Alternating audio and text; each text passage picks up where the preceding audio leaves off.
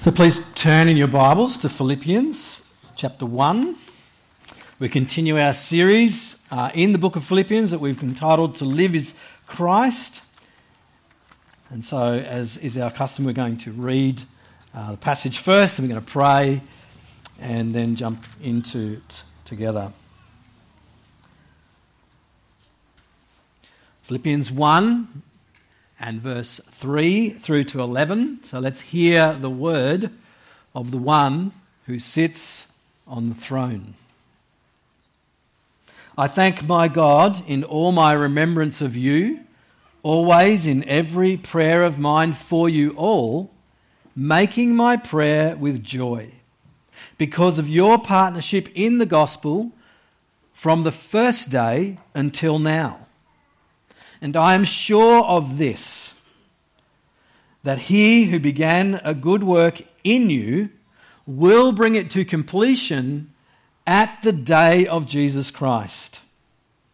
It is right for me to feel this way about you because I hold you in my heart. For you are all partakers with me of grace, both in my imprisonment and in the defense and confirmation of the gospel. For God is my witness, how I yearn for you all with the affection of Christ Jesus. And it is my prayer that your love may abound more and more with knowledge and all discernment, so that you may approve what is excellent and so be pure and blameless for the day of Christ, filled with the fruit of righteousness that comes through Jesus Christ to the glory and praise of God. Please join me as we pray. Father, we've enjoyed and been helped already by gathering in your name, and now we want to come under your word. Please, by your Spirit, help us to do that. Help us to submit our lives to what you're saying to us in the Scriptures, and then to live that out in the days ahead, starting today. Father, speak to us, we pray. This is your word. We are here. Help us to hear. In Jesus' name, amen. Well, if you take a drive through the Perth Hills uh, at various times of the year, one of the things you will probably see at times is this, or something like this. Depending on the season, you may find yourself uh, looking at rows and rows of fruit trees weighed down, ready for the harvest. Uh, it's a beautiful sight, makes the, uh, makes the drive that bit more pleasant. Uh, and it, but it's a sight signaling, isn't it? It signals that the end of the season of growth has happened and that the time of harvest has arrived. The end of the season of growth has happened and the time of harvest has arrived. If you look in Philippians chapter 1 and verse 11, Paul speaks of Christians in a similar way he speaks of Christians one day arriving at the day, the final day of Christ, at the end of the season of growth, so to speak, filled, notice, with the fruit of righteousness that comes through Jesus. Picture it like this weighed down with the fruit of a transformed life that happened through relationship with Jesus to the glory and praise of God. It's a beautiful picture of salvation, isn't it? A beautiful picture of salvation in full bloom, if you like. And it's, a, it's what God intends for us when He graciously saves us. Friends, if you're a Christian here this morning, this is your destiny. Not that, but what Philippians 1:11 said, right? This is God's end goal for your life that you would arrive at the day of Jesus filled with the fruit of righteousness, and that all glory and praise would go to God. That's his end goal for you. Now, you may have heard it said, God loves you and has a wonderful plan for your life. Have you heard that or something like that? And then people fill in some kind of blank after that, which usually is completely out of context and it's all about the here and now. God does love you and He does have a wonderful plan for your life, but sorry to inform you that it's not always that everything might go swimmingly for you in this life. It's clearly, on a human level, not going swimmingly for Paul. He's sitting in a prison cell with chains on his legs. Right? It's not always, doesn't seem to be going that swimmingly for the Philippians either. That's not God's plan for your life necessarily. It's far better than that. It is that you might be fully transformed by His grace and that you might land in His glorious presence. That's His goal. If you're not a Christian here this morning, the good news is this you can become one today. You can become one today. You can turn from your sins and running your life your own way today. You can put your trust in Jesus, who died for you on the cross to pay for your sins today. You can do that and hand control of your life over to Him today, so that one day you too might land in the presence of God with the fruit of a fully redeemed and transformed life. Now, the reality, of course, is this we're not there yet. Pretty sure most of us know that. We are a work in progress. Sometimes we're very acutely aware that we're still a work in progress. We're still in the season of growth. Harvest time hasn't arrived yet. We're still needing to grow. And we need to do that together as God's people. But how do we do that? What are some of the key things that are vital for that to happen? Well, there are two things I want us to see this morning here in this section of Philippians that God is calling us to in this season of growth between now and when harvest arrives. The first is this God calls us on that journey to Christ like love. God calls us to Christ like love. We see that in verse 7 and 8. Paul writes, It is right for me to feel this way about you because I hold you in my heart. For you are all partakers with me of grace, both in my imprisonment and in the defense and confirmation of the gospel. For God is my witness, how I yearn for you all with the affections of Christ. Uh, last week we saw three things about how Paul feels about the Philippians. We saw that he is grateful to God for them. Uh, we saw, them, we saw that he has much joy in the presence of God because of them. And we saw that he was full of confidence in God's work in them for the future. But here we see, today we see that he has a deep and costly love for them. He says, It's right for me to feel this way about you because I hold you in my heart. Now, that probably doesn't need a lot of unpacking, right? The heart is understood to be the center of our affections, the kind of the seat of our affections, if you like. And Paul says, I hold you there. That's the place they have in his affections and love. He holds them in his heart. He has a deep love for them. And there's a reason for that love it's the gospel and the partnership they've shared in it. You see that in, in the second half of verse 7? He says, I hold you in my heart, for you are all partakers with me of grace, both in my imprisonment and in the defense and confirmation of the gospel. What's clear is this they have walked together for a significant period of time in the work of the gospel. They've walked together through thick and thin for the sake of the gospel. They've walked together in the joys and in the sorrows that are involved in serving Jesus in the gospel. They've walked together in good times and bad times. They've rejoiced together, they've suffered together, and all for Jesus. And especially, they've been there for Paul, as he says, from the first day when he first lobbed in Philippi and told them about Jesus and people got saved, to 12 or 11 years later when he's sitting in a prison cell writing to them from Rome. They've journeyed together. Paul's writing from that cell, most likely, as I said already, chained to a centurion.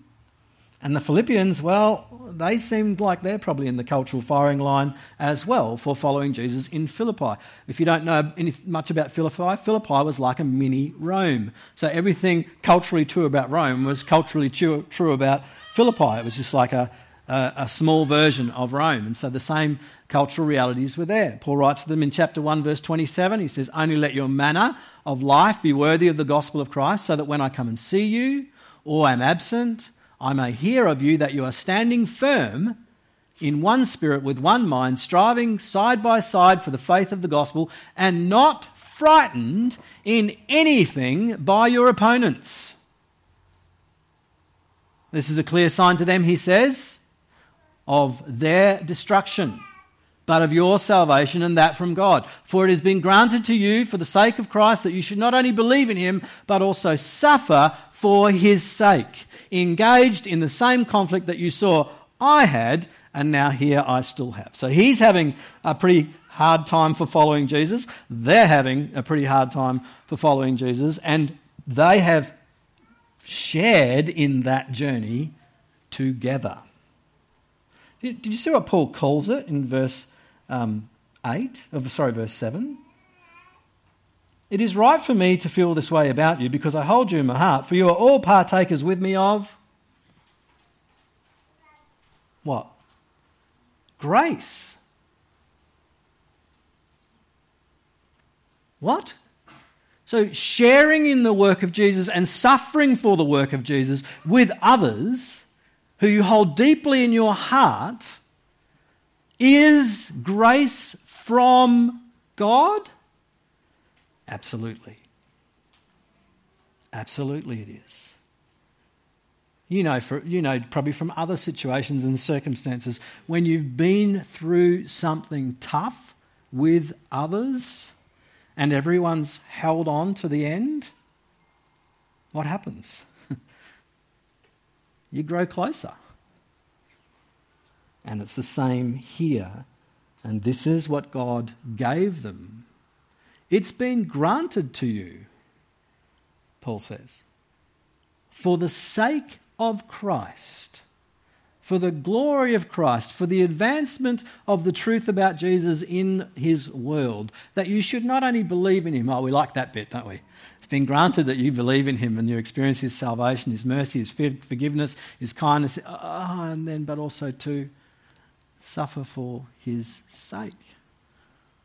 So, to receive some flack for following Jesus. Because of this, Paul holds them in his heart. Because of this, he has a deep love for them. And this is not just empty words, is it? It's costly sacrificial love that shows itself in clear and tangible ways, which is what verse 8 kind of goes on to say. Verse 8, Paul says, For God is my witness, how I yearn for you all with the affection of Christ. Now, don't just skip over that. There's a little bit of weight in that statement. Do you see where the weight comes from? For God is my witness. What's Paul doing? Well, he's kind of making a bit of an oath. God is my witness as to how I feel about you, that I have this yearning for you all. I want to be with you. I want to see you. I want to encourage you. I want to be encouraged by you. And that's all flowing from what he describes as the affections of Christ. God is my witness, the one who sees his heart, who doesn't just look on the outside but sees his heart. And the one who sees our hearts. The one whose eyes are described in Revelation chapter 1 as flaming fire, who has this penetrating sight that nothing is hidden for, from him and everything is laid open before him. Right this minute as you sit there. Yet he still loves you and died for you and rose again for you and has forgiven your sins and every one of the things that you're thinking in this last hour that are dishonoring to him. God is my witness. He's not the one who is not impressed or fooled by empty words or religiosity or churchianity. Now, you might be able to fool other people, but you can't fool the one who sees. And he's the one to whom we must all give an account. Paul says, He's my witness. What is he witnessing? He's witnessing his Christ like love for them. He's ri- witnessing what's happening in the heart of Paul for them. And what is that? He yearns for them with the affections of Jesus Christ. What does that mean? Sounds a bit weird. I love you with someone else's love. Well, that's actually the case. Uh, there's two aspects to this that are really interesting. The word affections here is quite weak in terms of the translation. It actually means entrails or bowels. If you go back and read the King James Version, you'll see that they use the word bowels. The bowels of Jesus is how I feel about you. It's like, it's all a bit weird, right? It's weird to us. It wasn't weird to them. Because the entrails or the gut was understood as the, uh, of, as the seat of the, of the tender affections. Things like compassion, things like mercy were understood to come from the, from the gut, if you like. So he says, I love you with the affections, with I love you from there, but with what? The affections of Jesus. So this love is deep on the one hand, but friends, notice it's divine on the other hand. It's a love that he didn't have, that he now does have. I mean, who we're talking about here? We're talking about Paul, right? Did he always love the church? Did he always love the people of God? No, he didn't. Quite the opposite. He hated the church. He hated the people of God. He was out to destroy it. Then he just kind of had this little encounter on the road to Damascus with someone called Jesus, who turned his life around called him out of darkness into his light, opened his blind eyes, called him into, ironically enough, gospel ministry to go and plant churches, build up churches, establish churches, care for churches, long for churches with Jesus' own love for the churches.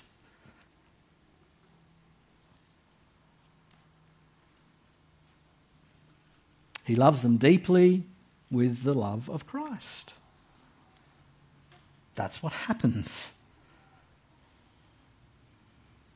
If you're a believer today, here, to some degree, that ought to be true of us also. We ought to have a deep love for the people of God that comes from our relationship with their Saviour and ours. Where we love the people of God, not with our own kind of love that we've whipped up and worked up and grit our teeth to keep going with, but with love that comes from Jesus and flows from, uh, from Him to others. And if you think about Jesus' love, it's not, it's not kind of fluffy, is it? It's costly it's sacrificial, it's redemptive, it's other person centered, it's unique, it's glorious. You see, God calls us to this, to this Christ like love. It's part of being saved. It's part of being Christian. I mean, sure, becoming a Christian is a call to salvation through Jesus, no question. It's a call to repent and believe, to turn from our self rule and our sins, no question. It's a call to look to Jesus to save you from your rebellious self rule and your sins, no question. But at the very same time, it's a call to a transformed heart that loves like Jesus loves. A love that you never had, but that you have received through him. Oh, and by the way, it's a fire that you will need to keep stoking. Because if you don't stoke it with the gospel, it will die down. Christ like love is the first thing God calls us to. Now, every now and again, we all get to go, well, probably, I'm assuming, to uh, the odd wedding here and there. And often at these weddings, they trot out the classic wedding verse or verses. Do you know the ones I mean? 1 Corinthians 13 goes like this If I speak in the tongues of men and of angels, but have not love, I am a noisy gong or a clanging cymbal. If I have prophetic powers and understand all mysteries and all knowledge, and if I have all faith so as to remove mountains, man, I'm pretty impressive. But have not love, I am nothing. If I give all I have, we spoke about generosity earlier. If I give all I have, including my body, to be burned, but have not love, I gain nothing. So we go to these weddings and they read out these verses, and we see the couple there, and we're like, oh, isn't it lovely? Don't really listen to the verse. I mean, there are some good principles in 1 Corinthians 13 for relationships, don't get me wrong, but it is taken completely out of context because it is actually a rebuke to people who sought status and power in the church but had no care for the church. Paul says of that, no matter what you do, if you don't love the people of God, in the sight of God, it's worthless.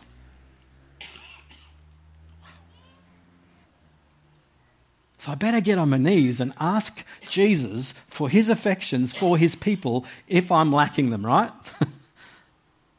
and I want to tell you, I leak. Right? God may pour his love into me for, for, for others, but it, it keeps leaking out.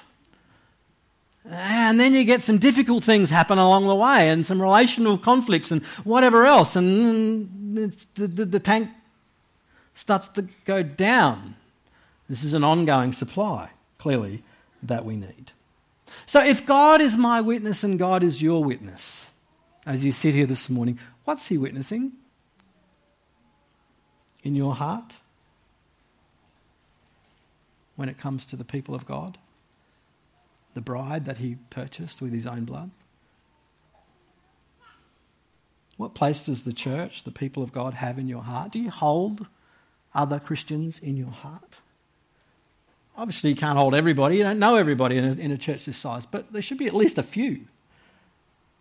Maybe your growth group or some people that you've developed relationships with, however. or is your heart just focused on I don't know. Worldly pursuits.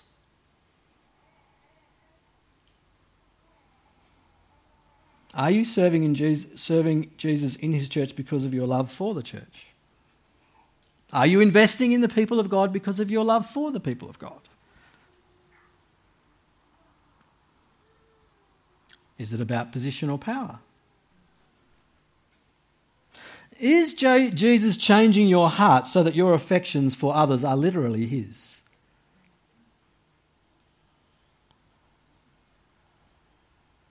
And it's a miracle of your salvation that they're there, and you just get the joy of expressing them.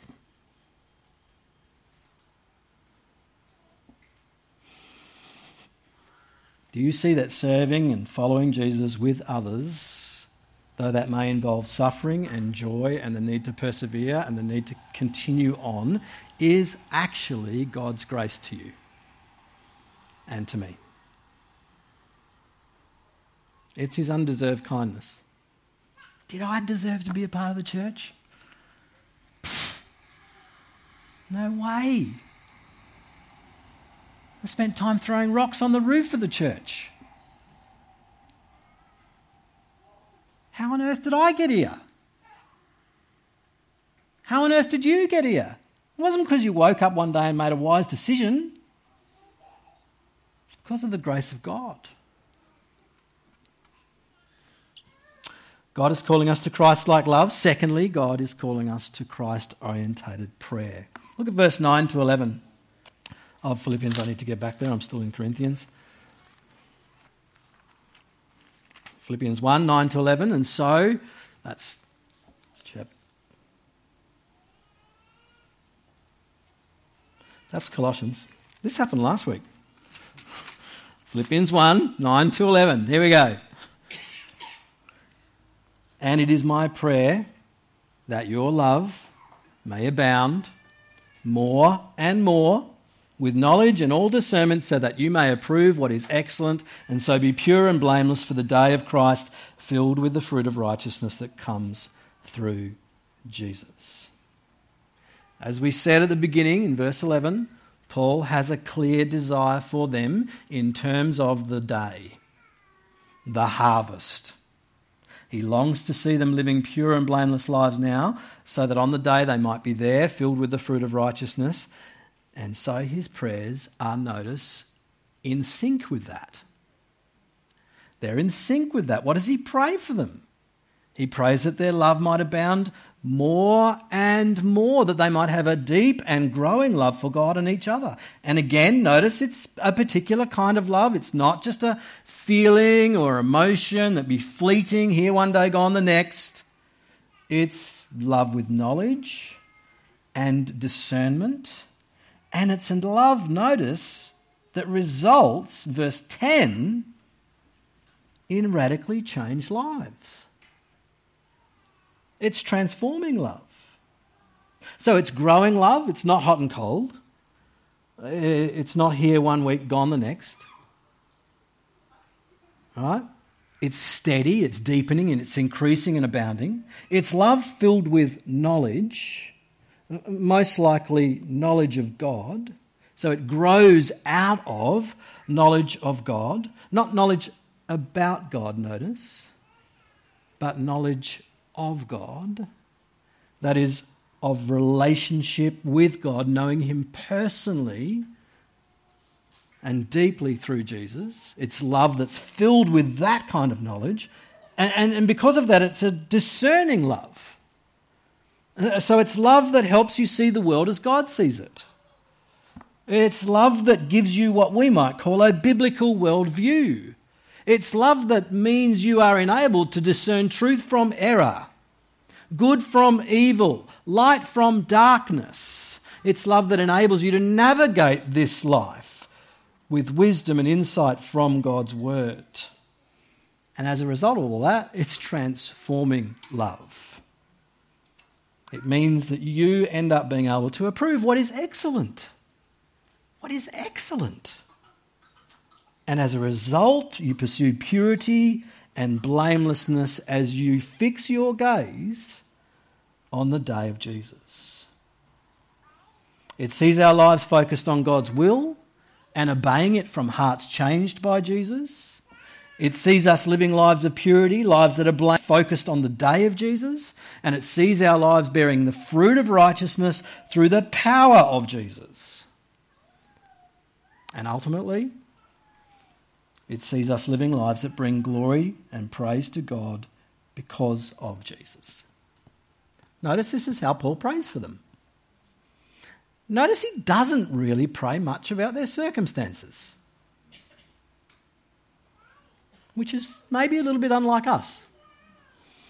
He doesn't pray so much about what they're going through, but he prays for what they need for what they're going through. He prays for what they need so that they might flourish in what they're going through because for him, there are bigger, far more important things at stake. He wants them to be filled with the fruit of righteousness that comes through Jesus Christ on that day. So, these are Christ orientated prayers that he needs to pray for, and so do we. These are Christ focused prayers that result, priorities that, that result in Christ focused prayers. If you ask yourself the question, what are the priorities of these prayers? Then that tells you what the focus of the prayers should be. So, what are we seeing here this morning? We're seeing a call to Christ like love, and we're seeing a call to Christ orientated prayer. They are two ways in which we continue to grow in this season of growth until harvest. Until harvest comes. And it's something we're meant to do corporately and collectively. Again, we so often just hear the Bible and we think me and my relationship with God, but they're more often than not, they're written to churches who, yes, are full of individuals, but they're written to groups of Christians. Christ orientated prayer. So, how many of you remember these things? Maybe you even have them. I, I think people still use them on occasion. I think sometimes because they're better than having a phone mounted in a in a um, whatever those things are called that you mount phones in in your car. Um, I remember we got given or lent one of these when we went on our long service leave over to the east coast of Australia, towing a caravan. And I was so glad we had that thing because U turns with a caravan, not a lot of fun. Not a lot of fun. But the thing about these things, which are called GPSs, is before you leave, the very first thing you do is what? Type in the destination. Because until you know the destination that you're meant to go to, you haven't got a clue which way you should be going. Is it south? Is it north? Is it southeast? Is it reverse, forward? I don't know. You put the destination in, and then the direction becomes clear. That's what's happening here. Filled with the fruit of righteousness at the day of Jesus to the glory and praise of God. There's the destination. What's the direction? What's the coordinates? What's, what's the, the pathway to that? It's following Jesus together in these ways with Christ like love and Christ orientated prayers for one another. What's the focus of your prayers? Are you praying? Is the day of Jesus a big enough event on your calendar that you pray about it? Is it big enough on mine? What kind of things do you pray for if you are praying? Are they Christ focused prayers? Or have you fallen into the trap that we can all fall into and they're more actually comfort focused prayers? And don't get me wrong, there's nothing wrong with us praying about hardships we're going through and asking God to, you know, to, to give us relief and all those sorts of things. Does the destination of the day of Christ shape your prayers? How do we pray for each other as a church? I don't know. When you come to the prayer meeting or you think about praying for the church, do you, do you kind of go, I don't even know what, where do I start? Uh, what, what, should I be, what should I even pray for for our church? Well, verse 9 would be a good place to start. And it is my prayer that your love may abound more and more with knowledge and all discernment. That wouldn't be a bad one if you want to know what to pray for each other. Actually, could I ask you, as you've heard God's word today about praying for the church, could I ask you that to resolve to pray verse 9 for some, with some kind of regularity? I reckon that'd be great, wouldn't it? Are you able to discern what is excellent? From God's perspective. In other words, are you growing in this love that flows from a growing knowledge of God? We said a few weeks ago, we only see ourselves clearly and our world clearly when we see God clearly. That's what this is. Growing in the knowledge of God that then gives you discernment, gives you clarity. How do you get your bearings in this life? Well, knowledge of God and the day of Jesus, the destination. Is it shaping how you pray? Is it shaping your decision making? What you're living for, what you're investing in, what your, where the focus is of your time that God has given you, your talents that God has given you, your treasure that God has given you. We are in the season of growth right now. We are not there yet. One day, it'll be harvest time. That's going to be a great day. Can you imagine a multitude that no one can number from every tribe, nation, language, and tongue, filled with the fruit of righteousness that comes through Jesus to the glory and praise of God? Can you just imagine that for a second? That's harvest time. But it's growth time now. And God is calling us to Christ like love and Christ orientated prayer. How will you respond to what God calls us to today in His Word? Let's just take a moment of quietness just to think about that. Ask God to give you the affection of Jesus for others. Ask God to give you an orientating grasp of harvest time. Perhaps confess where you've been distracted by trivial realities that will all just fall away at the day of Jesus. Let's take a moment and then I'll hand back to the team.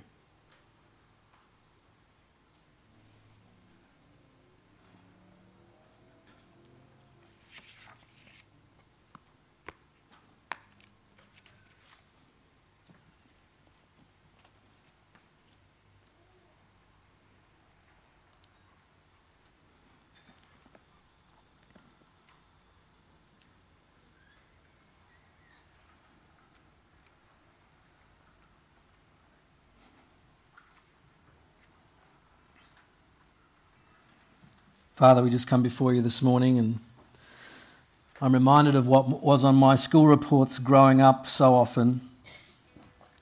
Tony is easily distracted. And I know that's not just true of me, it's true of all of us. With all the tokens and pleasures and allurements and distractions of this world, we confess that we get distracted. We lose sight of the weighty things, of the glorious things, of the days, the things that you have in store for us, having redeemed us through Jesus. And all of these things quieten down and dumb down the clear call that you have on our lives and how we live now. So, Lord, we want to turn. Please reorientate us around your Son, around what He's doing now, the good work that He has begun and is continuing and will one day complete in our lives when He returns. Father, Help us, grant us supernatural love for each other that comes from you, that is Christ like, not natural, not what we did, had previously, but something beautiful, Father, please help us in all of these things. Every time we see fruit on a tree, Lord, remind us of the fruit of righteousness that you desire and intend to be all over our lives in increasing measure. We thank you for the church that you have brought about. We thank you for this church, for our church, for every person here this morning that you love, that you have sent your Son to redeem, and that you do have a plan for our lives.